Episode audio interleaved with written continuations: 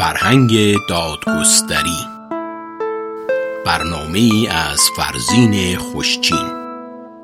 تهیه شده در رادیو پویا.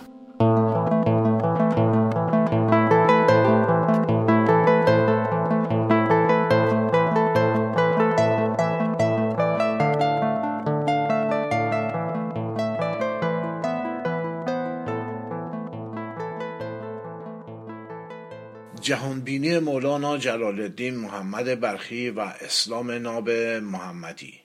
پیشگفتار بر بخش هشتم. درود بر همکاران و شنوندگان گران ارج رادیو پویا. گفتار امروز را بسیار ناگزیر می‌بینم به نکته بسیار مهمی بپردازم. دوستان شنونده که لطف می‌کنن و گفتارهای درباره جهانبینی مولانا را دنبال می‌کنن حتما توجه دارن که در گفتار نخست به جنبه های گوناگون شخصیت مولانا اشاره شده. و اگر از عیب می می‌گوییم هنرش را هم گفته ایم با این همه برخی از شنوندگان گره دارند که چرا نقد دیدگاه های مولانا در این زمان انجام میشه. به ویژه آنکه گویا جمهوری اسلامی سرگرم تهیه برنامه هایی برای مبارزه با مولانا و درویش بازیه راست و دروغش به گردن همون شنونده که ایمیل اعتراضی فرستاده. و اگر فرض را هم بر این بذاریم که جمهوری اسلامی سرگرم تهیه چنین فیلمی هست از این نمیشه نتیجه گرفت که پس ما باید به مولانا و هر چیزی که جمهوری اسلامی باش مخالفه بچسبیم و از اون پشتیبانی کنیم. این منطق اسکولاستیکه که میگه الف اگه بده باید نتیجه بگیریم که ب درست و خوبه. اگر جمهوری اسلامی بد و پریده نتیجه بگیریم که جمهوری اسلامی اگر با هر کسی مخالفه حتما اون فرشته است نیکوست و باید از اون پشتیبانی کنیم. برای نمونه آیا درسته که ما باید از سازمان مجاهدین خلق پشتیبانی کنیم چون جمهوری اسلامی با این سازمان مخالفه؟ طبق منطق اسکولاستیک باید اینگونه باشه. برای همینه که میگیم منطق اسکولاستیک نتایج ابلهانه هم داره. وانگهی اتاقهای فکری که سرگرم برپا نگه داشتن جمهوری اسلامی هستند تا امروز برای ما پشت سر هم نمایندگانی برای اپوزیسیون فرستادن. از سازگارا بگیر تا گنجی و تاجزاده و غیره. جمهوری اسلامی حتی آلترناتیو هم می‌سازه و ما را وادار می‌کنه کمی با اون آلترناتیو سرگرم بشیم. یا موافقش باشیم و براش سر و دست بشکنیم یا وقتمون رو تلف کنیم نقدش کنیم و تلاش کنیم دیگران را با این گونه خطرات آشنا کنیم. نتیجه این به هرز رفتن نیروهای ماست و نپرداختن به مشکل اصلی. چون این آلترناتیوی به آسانی می‌تونه همین جنبش درویشان باشه. وقتی می‌بینیم حتی برخی از چپهای ما که بسیار هم سرشناس هستن مثل بیژن جزنی به مولانا و رقص سما گرایش ویژه‌ای داشته و دارن وقتی می‌بینیم سالن کنسرت موسیقی عرفانی پر میشه. اما برای سخنرانی درباره اقتصاد سیاسی کمتر شنونده جذب میشه. این یعنی روحیه مردم ما برای چنین جایگزینی آمادگی بیشتری داره تا برای برخورد ریشهای با ساختار اقتصادی اجتماعی.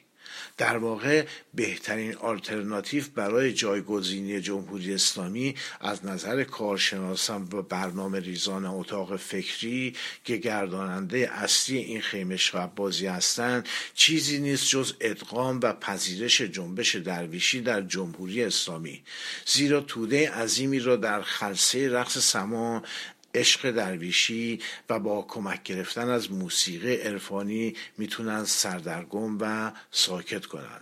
و اگر هم درویش بازی دست بالا رو در جمهوری اسلامی پیدا کنه همین عراجیف و احادیثی را تکرار خواهد کرد که آخوندها روزانه از بالای منبر به خورد مردم میدن. امام جعفر صادق گفته بادمجون نخستین تره باری بود که اسلام آورد و حتی شیعه شد. چجوری بادمجون اسلام و شیعه را پذیرفت؟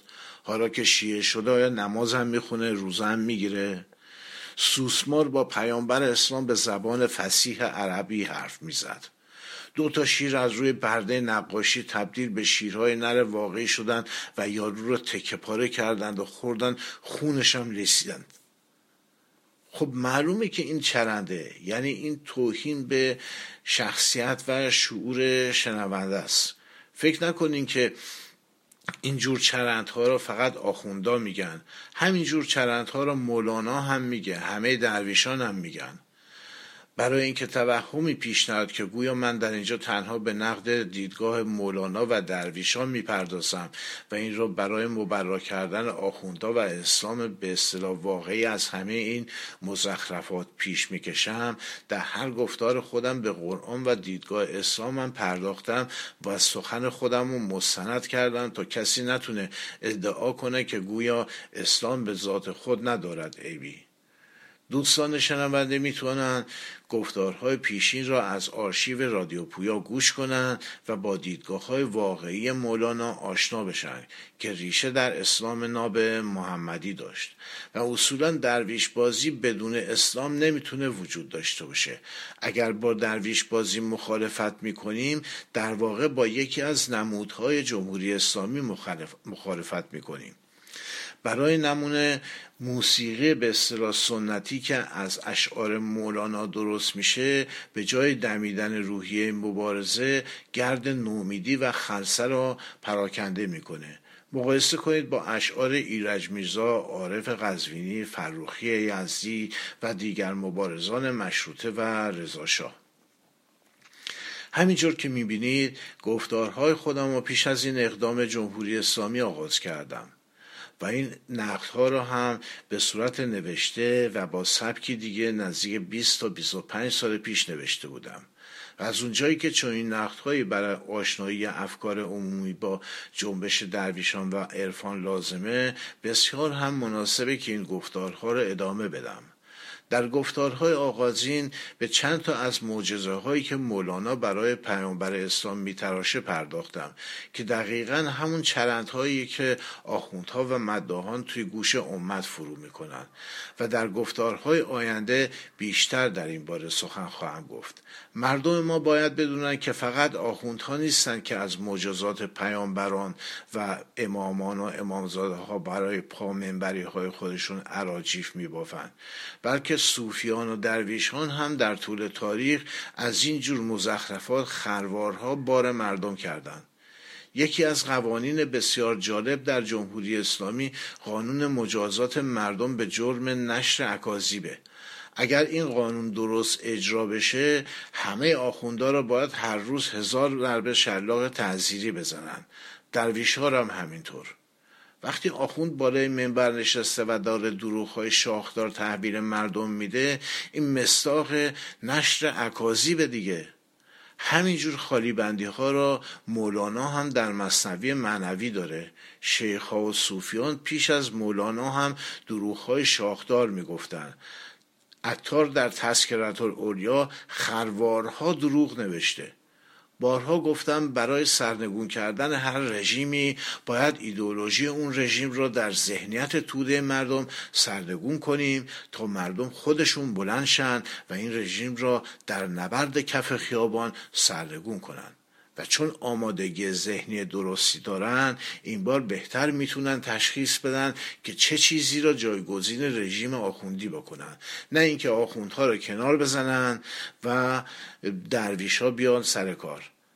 و از همه این گندکاری های خودشون در خلصه پرده برداری کنن و پنجاه سال دیگه هم حکومت درویشان رو داشته باشیم.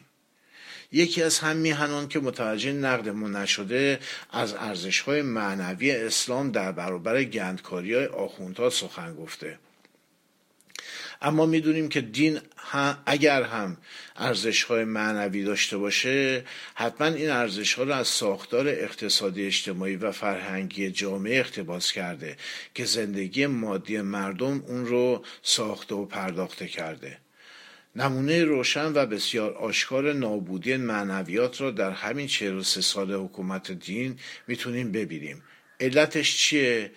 علت رو به قهقرار رفتن اخلاقیات در جامعه ایران همونجور که در گفتار پیشین ارز کردم و این شنونده ما به اون بیتوجه بوده اینه که رژیم جمهوری اسلامی از همون 23 بهمن 57 سرگرم نابودی و ناکارآمد کردن زیرساخت اقتصادی اجتماعی بوده. چگونه با وارد کردن کالاهای بنجل و ارزان رقابت با کالاهای داخلی را برنامه ریزی کرده و کشاورزی و صنعت ما را به ورشکستگی کشونده. در نتیجه مردم بیکار و ورشکسته جذب حاشیه شهرها میشن و به ارتش لومپنها و بزهکاران افزوده میشه. زورگیری، جنایت، اعتیاد، دزدی، کلاهبرداری، روانپریشی، طلاق، خودکشی، کشتن خود و همسر و فرزندان در اثر بیکاری و ناچاری. اینها از مواردی هستند که در پی سیاست های نادرست اسلام ناب محمدی برای کشور ما پدیدار شدند. در چنین جامعه ای روشنه که اخلاقیات و معنویات هم فروکش می‌کنند. در گفتار پیشین نشون دادم که برخلاف نظر خمینی و مولانا اقتصاد نه تنها مال خر نیست بلکه همان گونه که کارل مارکس اثبات کرده اساس ساختار اجتماعی را اقتصاد می‌سازه. بر پای روابط اقتصادی اجتماعی و مناسبات تولیدی که حقوق اجتماعی پدیدار میشن و فرهنگ و اخلاقیات هم بنا میشن. معنویات بدون وجود مادیات چرندی بیش نیست. شنونده گرامی ما پیداست نه اسلام را می‌شناسه نه کتاب های مولانا را خونده و نه شاهنامه فردوسی را. زیرا مولانا حافظ و فردوسی رو جز فلاسفه اسلام قلمداد کرده. تصورش رو بکنید فردوسی فیلسوفی اسلامی بود. آیا حافظی که علیه شیخ و زاهد و محتسب فریادش به آسمان بود فیلسوفی اسلامی بود یا منقد اجتماعی؟ فرق فیلسوف و منقد اجتماعی رو باید بدونیم. این شنونده گرامی ما پنداشته که مولانا شخصیتی است که امروز اروپا و آمریکا و همه دنیا به فلسفه انسانی او باور آوردهاند. اگر این حرف درست باشه باید در جواب اروپایی و آمریکایی در این باره در رسانه ها دانشگاه ها و معافر خصوصی سخن گفته شده و نوشته شد باشند و مردم با اخلاقیاتی زندگی کنند که درویشان خانقاه مولانا زندگی می‌کردند. اما می‌بینیم که چنین نیست. یعنی مولانا برای مردم کشورها ناشناخته است و تنها در برخی از موارد برخی در دانشگاه ها سمینار و سخنرانی درباره مولانا داشتند و سپس هم رفتن پی زندگی و کار خودشون. گذشته از اینکه چیزی به نام فلسفه اسلامی وجود نداره آنچه هم ابن سینا و غزالی و دیگران بافتند با الهام و تقلید از فلسفه یونان و با رنگ و بوی از میترائیزم و زرتشتیگری بوده است که روی اون رنگ و لعاب اسلامی زدند دقیقا مانند این است که کسی ادعا کنه چیزی به نام معماری اسلامی وجود داره و بخواد با نشان دادن مسجد و گنبد و بارگاه امامزاده ها این را اثبات کنه. پنداشت, شنونده ما این است که گویا ترکیه این آن روزی که مولانا در اون بزرگ شده و پرورش یافت زبان و فرهنگی غیر از زبان و فرهنگ پارسی داشت. این شنونده گرامی میپنداره جمهوری اسلامی اسلام را سیاسی کرده و گویا اسلام تا پیش از این دین سیاسی نبوده. گویا اسلام از روز نخست کارش دستبرد زدن به کاروانها کشتار تجاوز و نابود کردن کتابخانه ها نبوده. گویا در جریان انقلاب مشروطیت اسلام در سیاست دخالت نکرد و پنج آخوند بزرگ امامدار در مجلس حضور نداشتند برای نظارت بر تطابق قوانین با شرع انور. و گویا آخوند سید حسن مدرس در مجلس فریاد نزده بود دین ما عین سیاست ما و سیاست ما عین دین ماست. گویا فدایان اسلام و نواب صفوی به ترور رزمارا کسروی و دیگران دست نزدند. گویا علی شریعتی اسلام را در سیاست دخالت نداده بود. این شنونده گرامی ما پیداست که گفتار ما را اصلا گوش نکرده. قرآن را هم نخونده. دیوان حافظم براش کتاب فار گرفتن است. همان گونه که قرآن برای سرکتاب باز کردن و گوشه یکی از صفحاتش نوشته شده صد و گوشه یکی دیگه از صفحاتش نوشته شده نحس مردم نادان هم میرن پیش آخوند و سرکتاب باز می‌کنن. غافل از اینکه اگر نیمی از سوره قرآن نحس هستند این پرسش برای آدم خردمند پیش میاد که چرا الله مکه سوره های نحس رو وحی می‌کرد. کدوم دین ادعا کرده که نیمی از کتابش نحسه؟ از اینا گذشته قرآن میگه خورشید هر روز غروب در چشمه لجن فرو میره. اما مثل اینکه بعدش میره گرمابه خودشو خوب کیسه می‌کشه لیف می‌زنه دوش می‌گیره و فردا تر و تمیز از مشرق طلوع می‌کنه. شاید هم هر روز یه خورشید تازه به دنیا میاد. از... اما از کجا؟ قرآن برای این نیست که بذاریم روی تاخچه و هر روز ببوسیمش. باز کنید قرآن رو و بخونید. تا ببینید چند تا غلط داره چند تا چرند نوشته شده. جرأت کنیم به باورهایی شک کنیم که مثل بیماری سرماخوردگی آبله و کرونا مصری هستند هیچ چیزی رو از روی تقلید دنبال روی نکنیم. آیا 1400 سال اسلام بس نیست؟ فکر می‌کنید چرا مغولا و تاتارها وقتی به روسیه حمله کردند اونجا شدن دست نشانده روسا اما وقتی به ایران حمله کردند شدن سروران و فرمان روایان ما. نسل پس از نسل تا قاجاریه. پاسخش ساده است. روس ها مسیحی بودند و ایرانی ها مسلمون و گرفتار درویش بازی و رقص سما. وقتی مغلا به نیشابور رسیدن عطار داوطلبانه سر خودش رو گذاشت روی تخت کنده درخت و به سربازان مغول گفت بزن گردن منو. چه چیزی ایرانی ها را خواد و بیجرعت کرده بود که دست دسته میستادن تا یک مغول تنها بره و شمشیرش رو بیاره و اونا رو یکی یکی گردن بزنه؟ جز روان سرکوب شده ایرانیان پس از اسلام آیا پاسخ دیگه سراغ داریم؟ آیا درویش بازی پس از اسلام دقیقا فساد اندیشه آین مهر نیست که اساس وجودش ستیز با مهر دروجان بود؟ پس چرا مصنوی معنوی سرشار از دروغهای شاخ داره؟ چرا بچه بازی و گدایی و پستی از رسوم درویش بازیه چرا همین بچه بازی و گدایی و پستی در میان آخوندها اینقدر رواج داره؟ اگر در آین مهر شراب خوم که شیره بنگ بود برای مردم مذهبی به کار می‌رفت در خانقاه ها برای رقص سما و مصرف هر روزه به کار میره. ملتی که همیشه در هپروت الارض سیر و سیاحت می‌کنه چطوری می‌تونه احساس غرور داشته باشه و ننگ اسلام و جمهوری اسلامی رو به گور تاریخ بسپره؟ اگر هولاکوخان مغول حوث لشکر کشی به بغداد را نمی‌کرد ما هنوز هم زیر فرمان عباسیان می بودیم و جرأت نمی کردیم خودمون خلیفه را بگیریم و نمد مالی کنیم. اسلام سرکوب روانی را گسترش داد و درویش بازی و صوفیگری هم به نژندتر شدن روان اجتماعی ما انجامید. کار درویش بازی و صوفیگری اینه که مردم را به گنداب اسلام عادت میده و بوی اسلام را خوشایند می‌کنه تا در هپروت الارض سیر و سیاحت کنند و اروپا و جهان پیشرفت کنند و ما هر روزمون بدتر از دیروزمون باشه. اسلام را به هر رنگی که در بیاد باید اشوا کنیم. تا درودی دیگر بدرود.